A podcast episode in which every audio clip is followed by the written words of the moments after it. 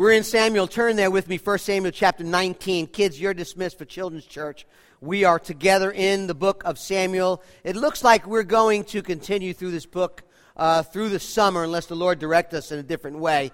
Um, and um, we're just going to, we usually do series, some series in the summer, but uh, we're going to uh, continue to exposit and preach through Samuel uh, is the direction we're headed in. So we're in 1 Samuel chapter 19 is where we're at. So you can turn your Bibles there. We'll get there in a moment. We'll read through the text as we go through the sermon. So over the past few weeks, over the past few chapters, we've been watching the, the first king of Israel, his name is Saul, go from his anointing of oil by Samuel the prophet, and then the Spirit of God, remember, rushing upon him, empowering him for the task of, of his kingship, to now his murderous actions against the newly appointed anointed king of Israel.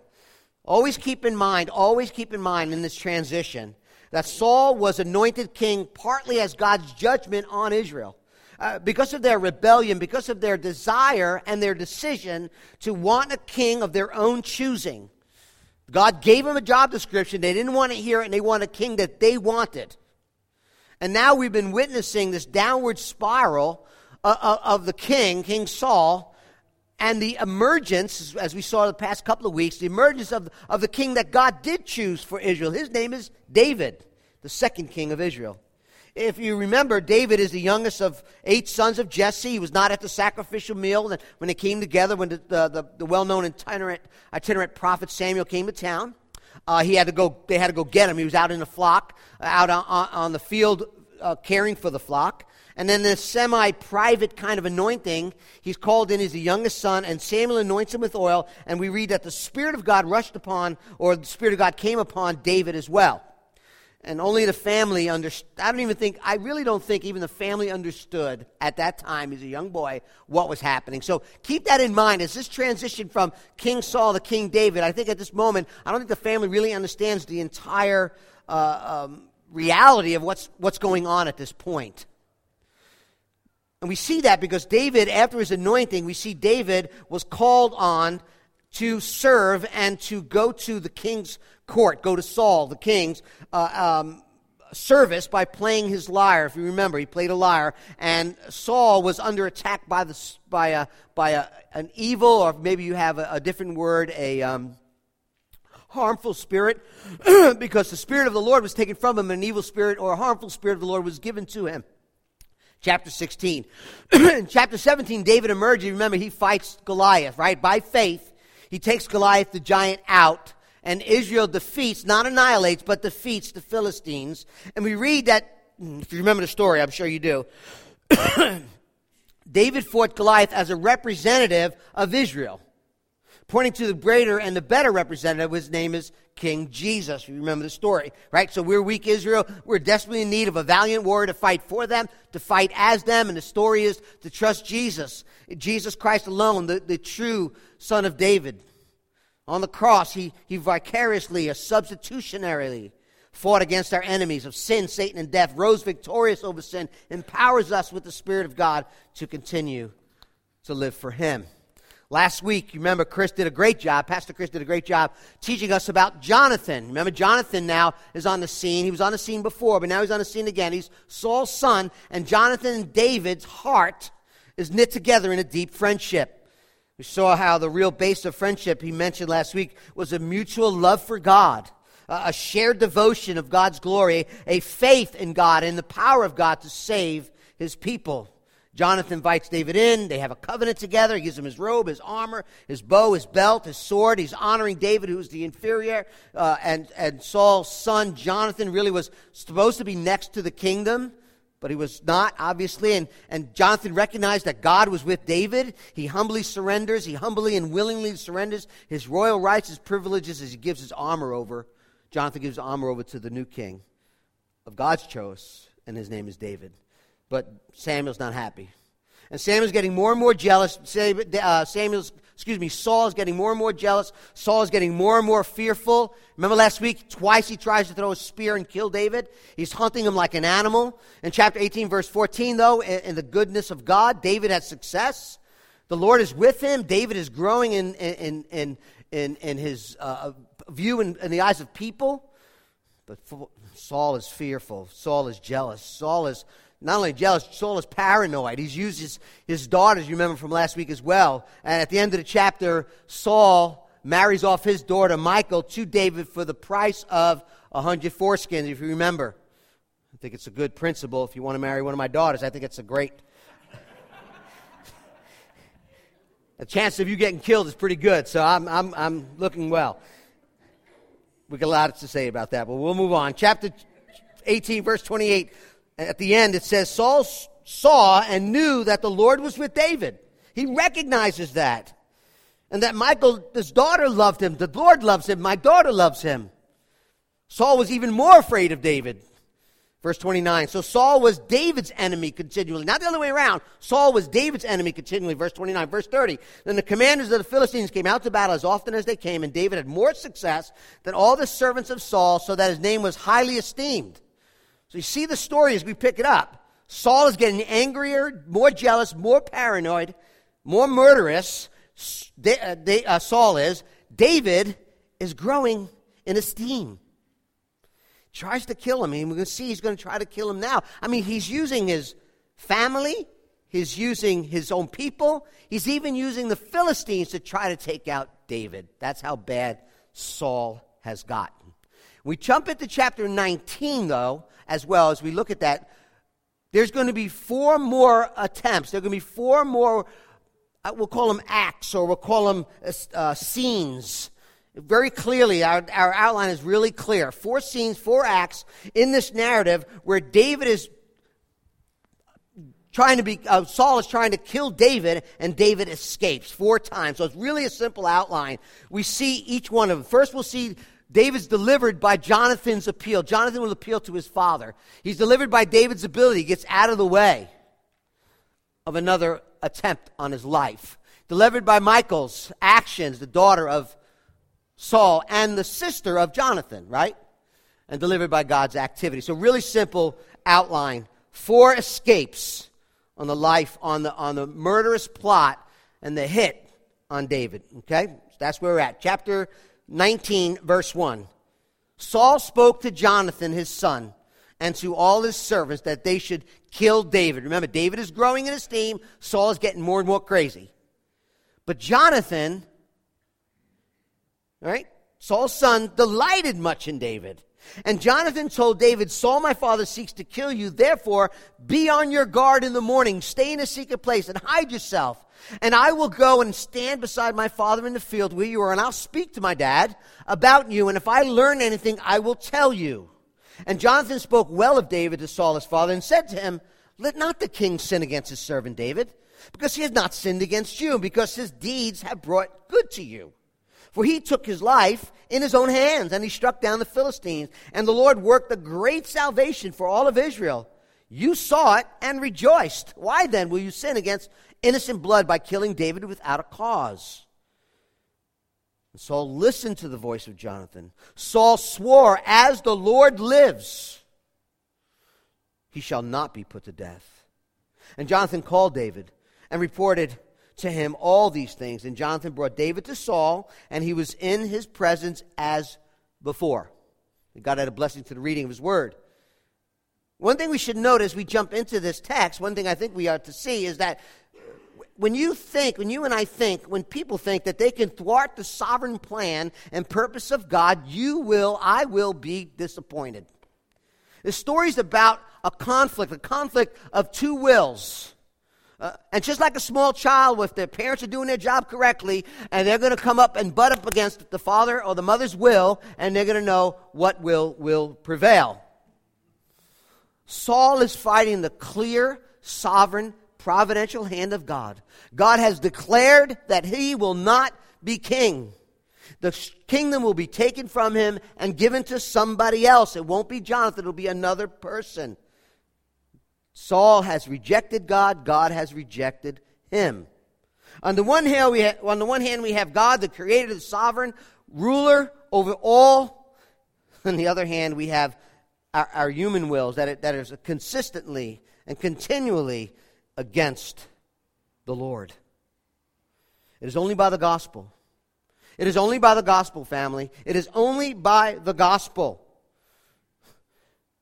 power of the gospel that we as human beings can submit to the will of God, that we are in compliance with that in which God wants, where we submit to the salvation and lordship of the Lord Jesus Christ. It is the gospel and the gospel alone that calls us for a change, to take, to take that broken relationship and be reconciled to our God. Make no mistake, this narrative in all of Scripture is about the providence of God in the life of his people. Everything that happens happens because God sovereignly wills it to happen. And wills it to happen before it happens and wills it to happen the way it happens. Saul will learn the hard way. Does that mean that, that we don't have a choice? No. Does that mean that we don't have uh, uh, opportunity to make decisions? No. Well, then I don't understand. Okay. God is sovereign. We have choices to make. If you can't figure it out, because your name is not Elohim. So he Saul calls his meeting, he calls his servants, he calls those involved, he calls his personal servants, his sons, and he draws them, he's, he's drawing them into this murderous conspiracy. I want him dead. But immediately the narrator makes it really clear that David was, that, that David and Jonathan were hearts were knit together. You see what it says in verse, in verse 1. Uh, verse 2 Saul's son delighted much in David, right? It's interesting because in chapter 18, verse 22, it, it, it says that, behold, the king, use same word, has delighted in David. That was a lie. Here it says, Jonathan Saul's son delighted much in David. That was the truth. But as we seen last week, even though they made a covenant, even though their hearts were knit together, sometimes that stuff, that kind of relationship is put to the test. So, yeah, there's a covenant. Yeah, their hearts were knit together. But let's see where the rubber hits the road if that's true. Will Jonathan be faithful to his promise? Will Jonathan be faithful and protect David from his father, the king? And the answer is yes. He hears his father's words and he tells David about the hit and he sends him away secretly and, and puts him in a safe place until he could talk to his father and find out what's going on. And notice how Jonathan, the man of faith, appeals to his dad. He appeals to him through two ways. He does it through the, the Word of God and through the work of God, right? Through the Word of God and through the work of God. He tells David, he tells his father, Jonathan tells Saul, David does not deserve to die. There's a law about death. In fact, if he puts him to death, he's sinning against the law of God. In fact, Deuteronomy 19 says if you take the life of, of an innocent one, an innocent blood, retribution and action is required upon you. Saul has no justification at all for his violence and his intent to kill. Look what it says in verse 5 he is without cause. A bold speech by a son to his father. And I, w- I would say a spirit filled confrontation. Jonathan is a man of faith. He doesn't miss, mince words, right? He says, Let the king not sin against your servant David. Now, if you do a little research on the word sin, just in Samuel alone, you'll find out that it's not thrown around the book lightly. If you remember chapter 2, we read about the sin of Eli, the high priest's worthless, abusing, strong armed, manipulating sons. I try to get that all in there because that's where they are.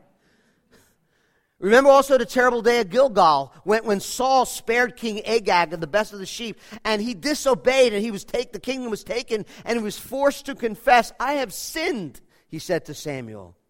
Then in chapter 7, verse 6, the idolatry of the people, and they, they, they, they, they confess their sin, they repent of their sin of idolatry in Mizpah in chapter 7.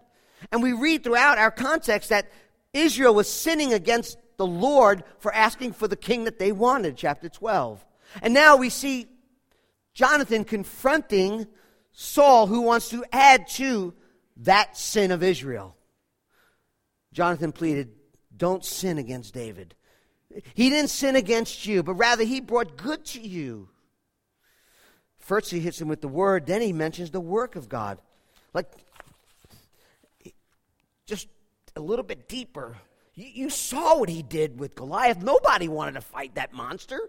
You saw what David did. He put his own life at risk. You saw what the Lord did. He did a great work of salvation on David. In fact, Dad, you rejoiced in it, it says. Jonathan's stepping it up. He's really a friend who loves him, who loves his neighbor as himself. He puts himself in the way of death. Remember, the king could take anyone's life, he's the law of the land. But Jonathan also, if you noticed, if you read that speech, he, he's also not only faithful, but there's a respect and submission to his father as well, I think.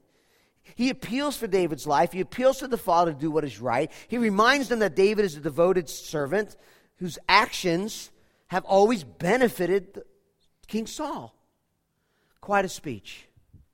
You know what else? As I was reading this text, I'm thinking that was also a word of grace. I love to point out grace in the Old Testament. People say, I don't know grace in the Old Testament. There's so much grace in the Old Testament. The word of God came back to the king. No, it wasn't a new word through the prophet, but it was a word that came through his son. Don't do this, lad, dad. You know the law. You know what it says. Don't do this. He's even reminded of the work of God and the great salvation God brought to Israel. And the grace of God that came to the king, although it was momentarily, brought him back to some sort of reality.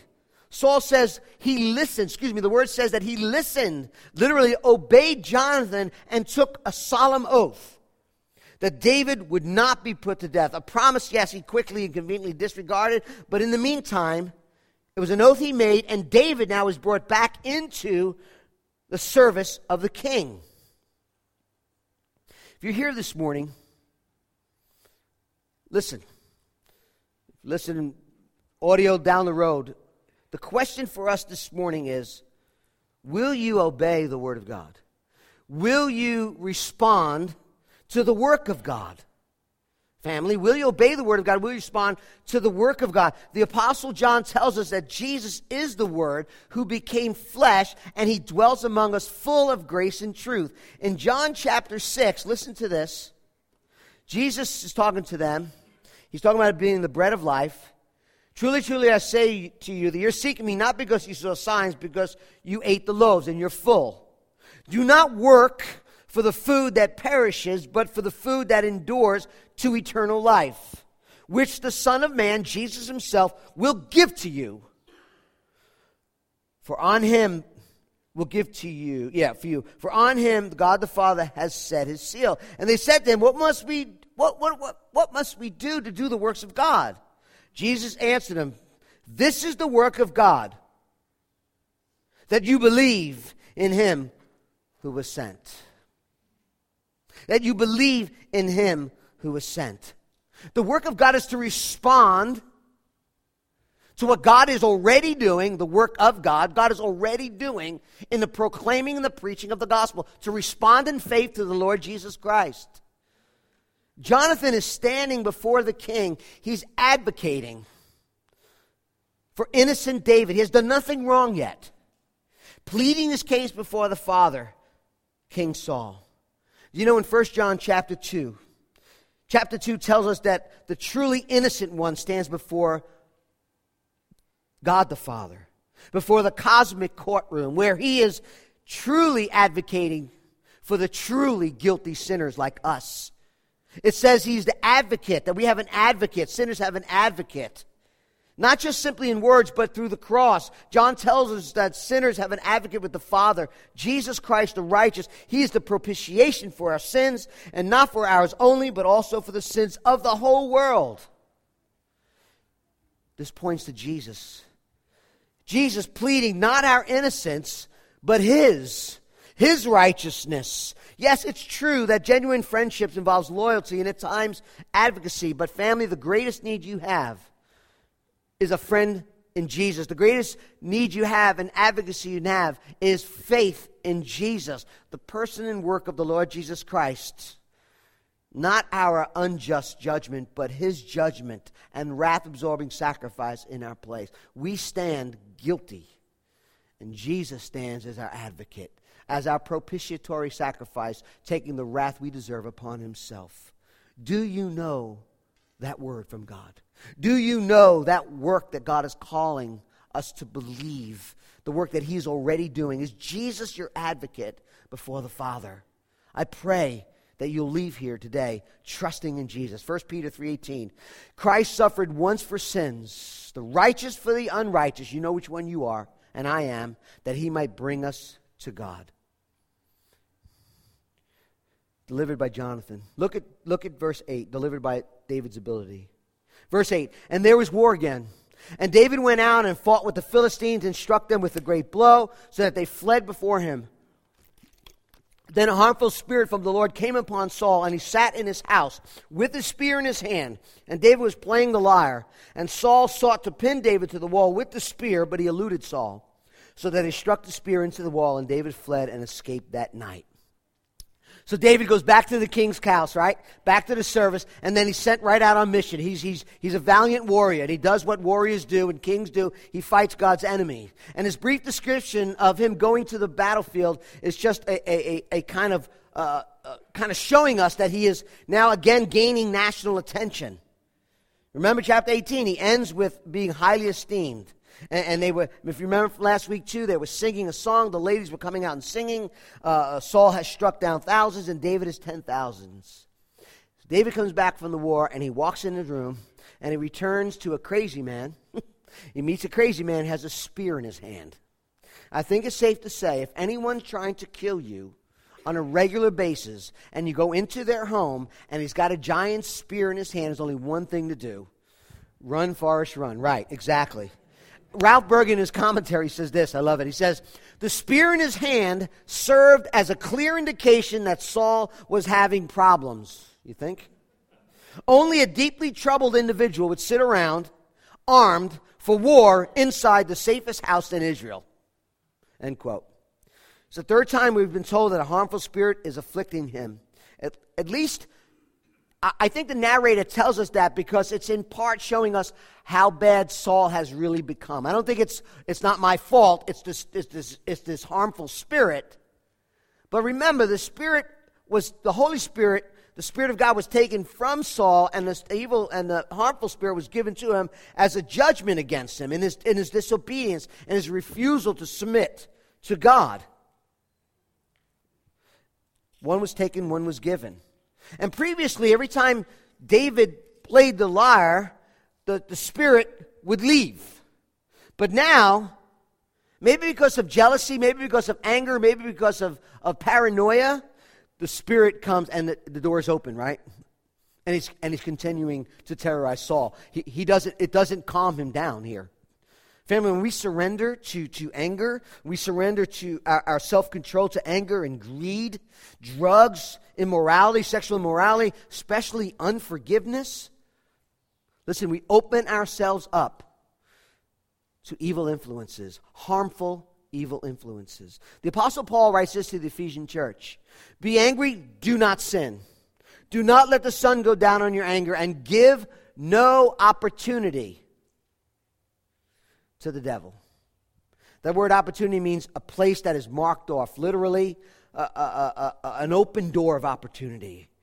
The enemy just loves it when we hold on to bitterness, jealousy, anger, unforgiveness.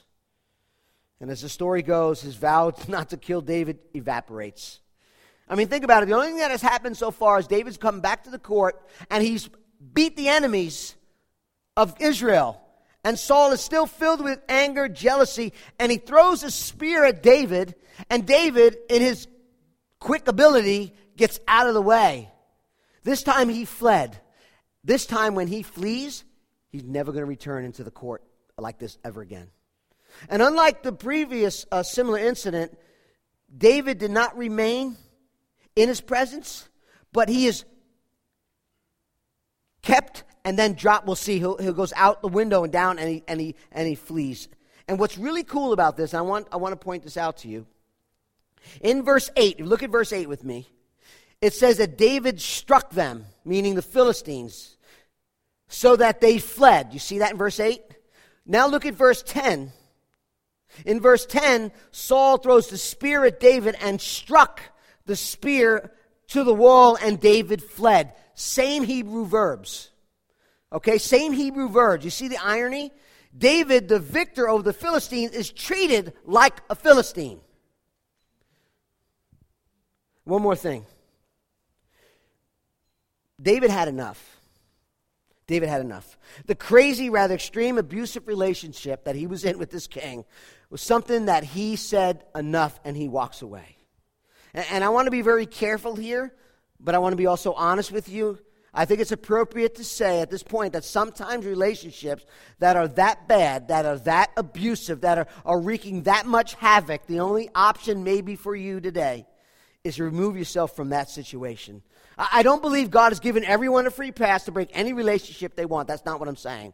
So, so, so I will say this cautiously, but honestly, if you believe you're in a severe abusive relation, physical, emotional, spiritual abuse, listen, seek biblical help. Seek help from your leaders. Call one of the pastors. Seek biblical counseling. Be honest. Tell the whole story. Don't make decisions in a vacuum. Yes, there are those who take minor incidents and, and call it abuse. We abuse the word abuse. That's true. Yet there are those I've met that are living in such horrible situations that are so caught up in it they can't see the abuse. Seek help. Seek wisdom. Seek godly counsel. Seek truth. And most of all, seek God and His Word. And, and I think what we're seeing here is David is removing himself from a crazy spear wielding lunatic and saying, I'm done with that. Sometimes enough is enough. Seek help. Jonathan's appeal, David's ability. Look at look at Michelle, Michal, action, verse 11. Saul sends messenger to David's house. All right. He want to flee? Good, we get him. I'm going to kill him in the morning, verse 11. But Michal's David's wife told him, listen, if you don't escape with your life tonight, tomorrow you're going to be you're dead. You'll be killed. So Michal let David down through the window and he fled away and escaped. Verse 13 Michal took an image, right? We have deception here, and laid it on a bed and put a pillow of goat's hair at its head and covered it with the clothes, like a jailbreak, right? And when Saul sent messenger to David, she said to her father, He is sick. Lie number one. Then Saul sent the messenger to see David, saying, Bring him to me in his bed, and I will kill him. I mean, he's just, he's out there. And when the messengers came in, behold, the image was in the bed, and the pillars of goat hair at its head. Saul said to Michal, Why have you deceived me, and thus let my enemy go, so that he has escaped? And Michal answered to Saul, He said to me, Let me go. Why should I kill you? Lie number two. I mean, what a scene, right?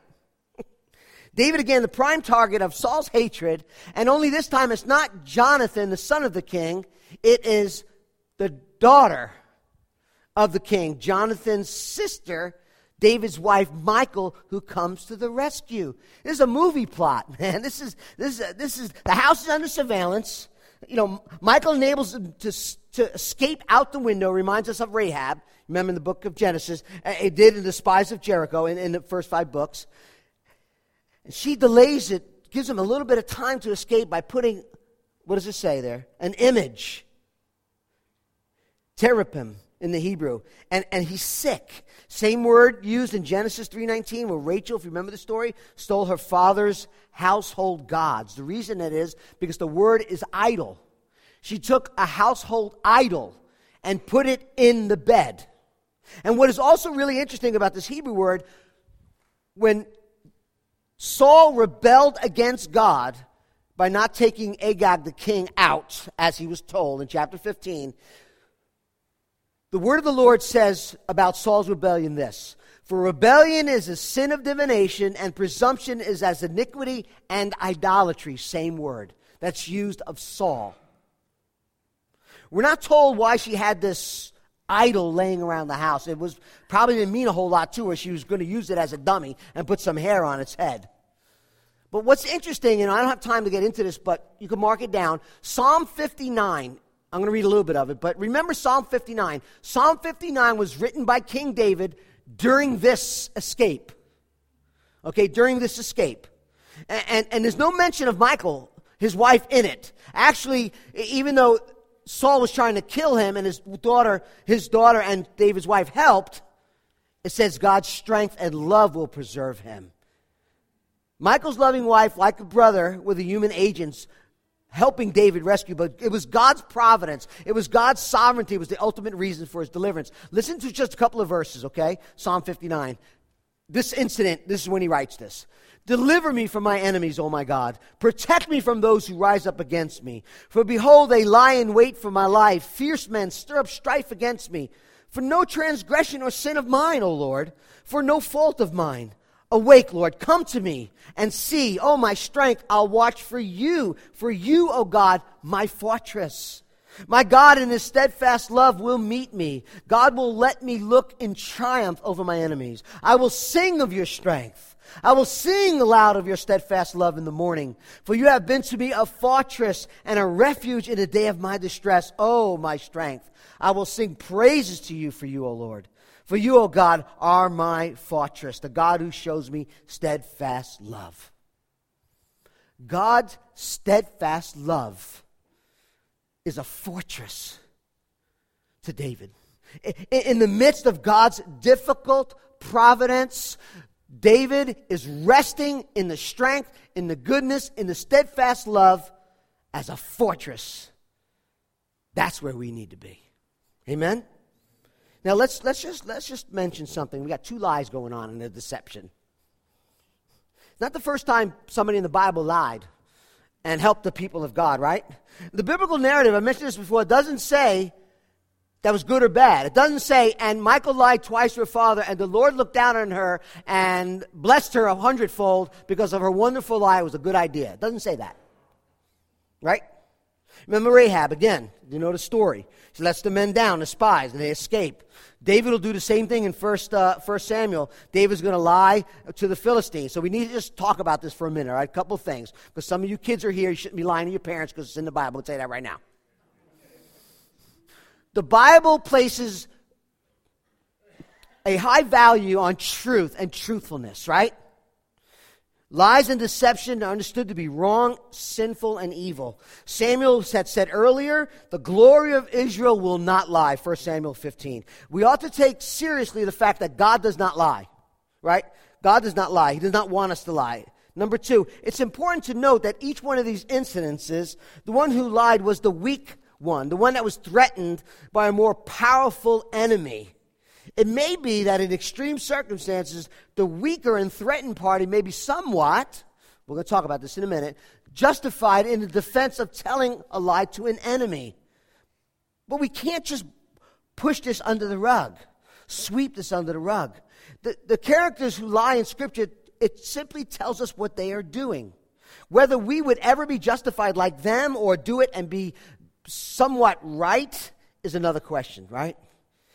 It should be stated, I think, really clearly that such extreme ethical dilemmas, that's what this is, an ethical dilemma, is very rare for American Christians today. Not in this circumstances. Certainly, God's people should be people of truth. They should love the truth. They should hate lies, hate violence, and sometimes even required of it. The actions of, of Jonathan and Michal would suggest it's possible to accept the guilt of lying, which is a sin, in order to accomplish a higher good. Let, let, me, let, me, let me just ask you a question, and you don't have to answer it out loud. Suppose, suppose our government, or suppose a government, was going to come in and take your child. Suppose a government said, no children will be born ever again. Suppose you're in Nazi Germany and you got three little children hidden, Jewish children hidden, and, the, and they come to your house, knock on the door, and they say, Give us the children if you have any. Do you have any children here? What would you say? If you say no, you're a liar, or you lied. If you say yes, three innocent children are dead. That's the extreme we're talking about. Right? Not, did you take that from, uh, did you fall asleep on the job? Did you, did you take, that's not what we're talking about. What time did you get home last night? Oh, I got home early. You know what I mean? Now, we're not talking about that. Kids, Dr. Derek Thomas said this Her faith is demonstrated in what she actually did. And it seems to me that sometimes in the providence of God, we may well find ourselves in circumstances where to do the loving thing for our neighbor may well involve doing something that is ethically and morally questionable. End quote. Is lying a sin? Yes. We find ourselves in a very rare place, very rare place to love our neighbors. he says, and, he, and this is coming from Derek Thomas as well. I think he got it right on. He said, We must run to Jesus and confess that sin and ask Him to forgive us with an attitude and perspective of hope that someday, and, with a perspective of hope that someday we'll get rid of this sin cursed world, this hopeless, ungodly world, and bring us into a new heaven and a new earth. That just have that attitude of brokenness. Okay? Lastly, Jonathan's appeal, David's ability, Michal's actions, delivered by God's activity. Verse 18 David fled and he escaped. He came to Samuel at Ramah and he told all that Saul was going to do to him. And he and Samuel went and lived in Naioth. And it was told to Saul, Behold, David is at Naioth in Ramah. Then Saul sent messengers to David, and when they saw the company of prophets prophesying, Samuel standing as head over them, the Spirit of God came upon the messengers of Saul. And they also prophesied. Remember, we're not talking about New Testament here. Don't read New Testament understanding in this. Verse 21 When it was told Saul what happened, he sent other messengers, and they also prophesied.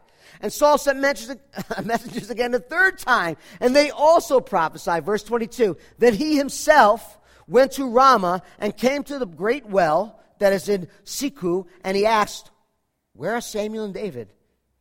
And one told him, Behold, they are at Naamath in, in, in Ramah.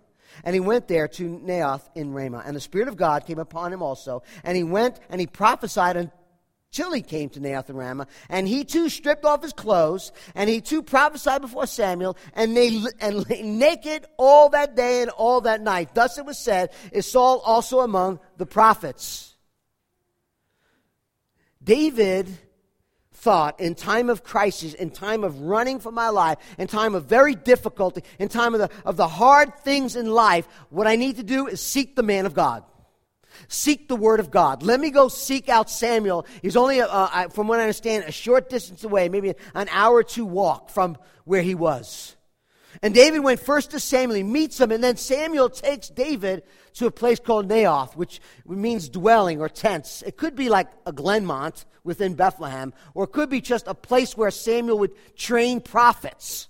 I think that's probably what it was. Anyway, they, they, they get there, and, and I really think that, that David was seeking God, was seeking the Word of God, was seeking the man of God, and that David was, refreshed, right? I mean, he's meeting with Samuel, he's taking him to the place where the prophets are. When prophecy means they're, they're praising the Lord probably more than anything. They're not going, on Thursday it's going to rain at 4 o'clock, right? They're praising the Lord, and he's getting nurtured.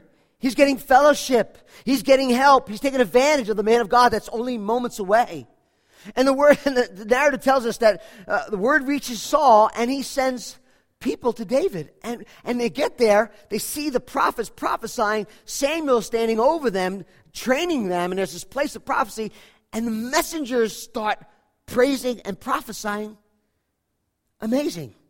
And, and the very people who sent to arrest him are now under the control of God, and they're praising God. Saul hears it and is like, all right, oh man, that didn't really work. Let me send someone else. Then he's, that doesn't work. They stop prophesying and praising God. It's supposed to bring David back so he can kill him. And all right, let me try a third time. Third's a charm, right? They start prophesying. So what does he do? I got to go do this myself. And he goes himself. He arrives at Ramah. He says he's at a well. He's like, you know where these guys are? We're not talking a big property. We're not talking a, a far distance here. And they're like, yeah, we know where he is. He's at Naioth and Ramah. And he goes there. The Spirit of God comes upon him and he starts prophesying on his way to the place where they are. And when he gets there, look what it says. The Spirit of God overcomes him and he gets naked. He strips his clothes. He's naked before Samuel all day, all night. A grave shame in uh, ancient Near East. And notice how the spirit of prophecy, which came upon Saul, if you remember, in his confirming, in his calling in 1 Samuel chapter 10, is now blocking him from sinning, from going against the Lord's anointed. Right? It could be no clear proof of the ambiguity of what it means to be rushed on by the Spirit. God uses Spirit as he chooses. And Saul's loss of his royal attire, stripping naked in the presence of God, in the presence of God's man, Samuel, it presents a powerful image confirming the prophetic judgment that was made against Saul by Samuel, that your kingdom will be stripped from you, he said in chapter 15. God has rejected Saul as king. So, in God's presence, Saul will not be permitted to wear his royal robe.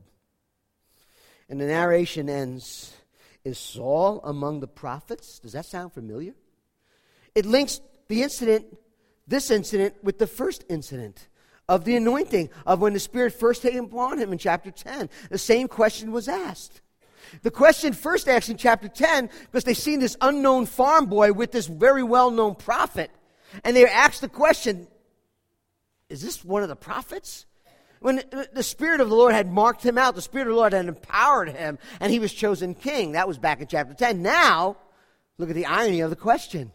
I think it challenges the genuineness of Saul's prophetic behavior and the legitimacy of his kingship in Israel. It's almost if God said, the first prophecy, you'll be rushed on by the Spirit to confirm it, and now you're going to be rushed on the Spirit because your kingdom has come to an end. And we're going to see that shortly.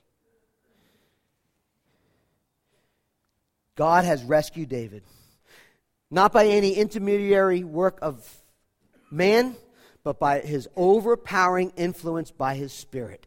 He sends three groups. The king goes himself, and he, all three groups, including the king, wind up serving the Lord and praising the Lord. Yes, God uses people. Yes, God uses a, a, Jonathan, a Micah to provide protection, but sometimes he bypasses all that so that the world will know that salvation is of the Lord. The means of deliverance Listen, the means of deliverance may, should never obscure. The means of deliverance should never obscure the source. The one who's behind it all, the one who is truly doing the deliverance. And sometimes the deliverer, God Himself, wants to make it perfectly clear. I mean, this whole story is such a discombobulated mess. But there is one clear thing we learn David was not forsaken. David was not forsaken. David, even though he was in a hard place, even though the providence of God was hard in his life at that moment, he was not abandoned. Ralph Davis writes this Sometimes the clearest evidence that God has not deserted you is not that you are successfully past your trial, but that you are still on your feet in the middle of it. End quote. Listen, none of you here are going to be the next king of Israel. If you think you are, come and see me after the service. But we can be confident of the providence of God. We could trust God while things are hard. Listen, we can be confident that God will keep us until whatever He has decreed, ordained for me to be, or for you and I to, to accomplish. Psalm 2 he who sits in the heaven laughs. The Lord holds them in derision. Then he will speak in them in his wrath and terrify them in his fury, saying, As for me, I have set my king on Zion, my holy hill. God will not be mocked. Those who set themselves against the Lord's anointed will not prevail. They will be overthrown, just as Saul and his men were stripped naked before the prophet of God. Now, let me close this way. Can you imagine? Try to imagine, if you can, David seeking the wise counsel, the mature counsel of Samuel. Can, can you imagine him going to Samuel and saying, Samuel, you anointed me with oil. The Spirit of God came upon me. Listen, ever since then, people are trying to kill me. What is going on? Uh, what is God doing? Is this the providence of God? And Samuel might have taken his old hand, his wrinkled hand on the boy's shoulder and said, I can't tell you everything God is doing, but what I can tell you is this He knows what He's doing, He knows the beginning from the end. Family, you got to realize David's family will preach, will, will, will bring us to Jesus. But before that, David is Ruth's grandson. This is Naomi's great grandson. Naomi, she flee from Bethlehem with her, uh, with her, her husband because of a famine, and then she's brought back from Moab, remember? And, and what happened? She came back and she said, Don't call me Naomi, call me what? Mara, bitter. Why? For the Almighty has dealt very bitterly with me, she says. I went away full, her husband and sons dead. But the Lord brought me back empty. Why call me Naomi when the Lord has testified against me and the Almighty has brought calamity upon me? The providence of her life was harsh. It was hard. It was bitter. It dealt a severe blow. And God, in his inscrutable providence, may have brought us through or in right now hard places. Hard places he brought David through. Maybe something different, maybe something alike, whatever hard place you may be in, but God is in absolute control. You and I can trust him. On the night when Jesus was betrayed, he went out to the garden, you remember, the Garden of Gethsemane. He takes Peter, James, and John with him. And it says he began to be greatly distressed. The word is terrified, surprised, and then very sorrowful, meaning overcome with horror. And going a little further, he fell to the ground, he prayed. If it were possible, he says to his father, the hour might pass from me. And he said, Abba, Father, all things are possible for you. Remove this cup from me, yet not I will, but what you will. Listen, Jesus, the true and better King, was hated and betrayed and not only sought after by murderous men, he was arrested and murdered and put to the most cruelest death imaginable crucifixion. And family on the cross, the cup, what is beginning to experience in the garden, what he will fully experience on the cross, taking the wrath of God in our place for our sins, was the very providence of God his Father. Jesus, the true and better king, endured the providence of God. And Peter tells us when he suffered, he didn't threaten, he continued entrusting himself to his Father, who judges justly. And he then himself bore our sins in the body on the tree that we might die to sin and live to righteousness. Scripture and history shows us that God Himself actually identified with our pain, suffering, and death in the person of Jesus Christ. He walked this earth perfectly. He lived a perfect life, suffered betrayal and abandonment, being tortured on a Roman cross. And on that night, on that day, He hung. And darkness overcome the whole hill of Golgotha. And the Father turned His face on His Son and the eternal relationship of the Father and the Son was broken in a way we will never understand. And he cried out, Psalm 22, My God, my God, why hast thou forsaken me? And then he died, tasting death for us all. Listen, when you look at the providence of God in the life of Jesus and at the cross, it may not answer all your questions why. The hard providences of God have come into your life, but we know what the reason is not. We know that the reason is not that he abandoned you. We know that the reason is not that he doesn't love you. He has not abandoned you. He abandoned Jesus and he bore our wrath so that he will never leave us nor forsake us. Family, trust him this morning. Seek him this morning. And this communion table reminds us of the, of the hard, long road of Calvary, of the crucifixion of the Lord Jesus Christ, all that he endured, entrusting himself to the Father so that you can always know, always, always know His eternal love. You can always also know that God's eternal plans for you are always for your good and for His glory. For those who call Him, right, all things work together for the good. For those who called, who are those who have been called according to His love and purposes. Father, as we take on communion this morning, Father, as we gather, as the band plays, as we, as we reflect, as we confess our sins, God, help us to trust you more. Help us to run to you, Lord Jesus. Spirit of God, open our hearts and minds to see the things we ought to confess and turn from.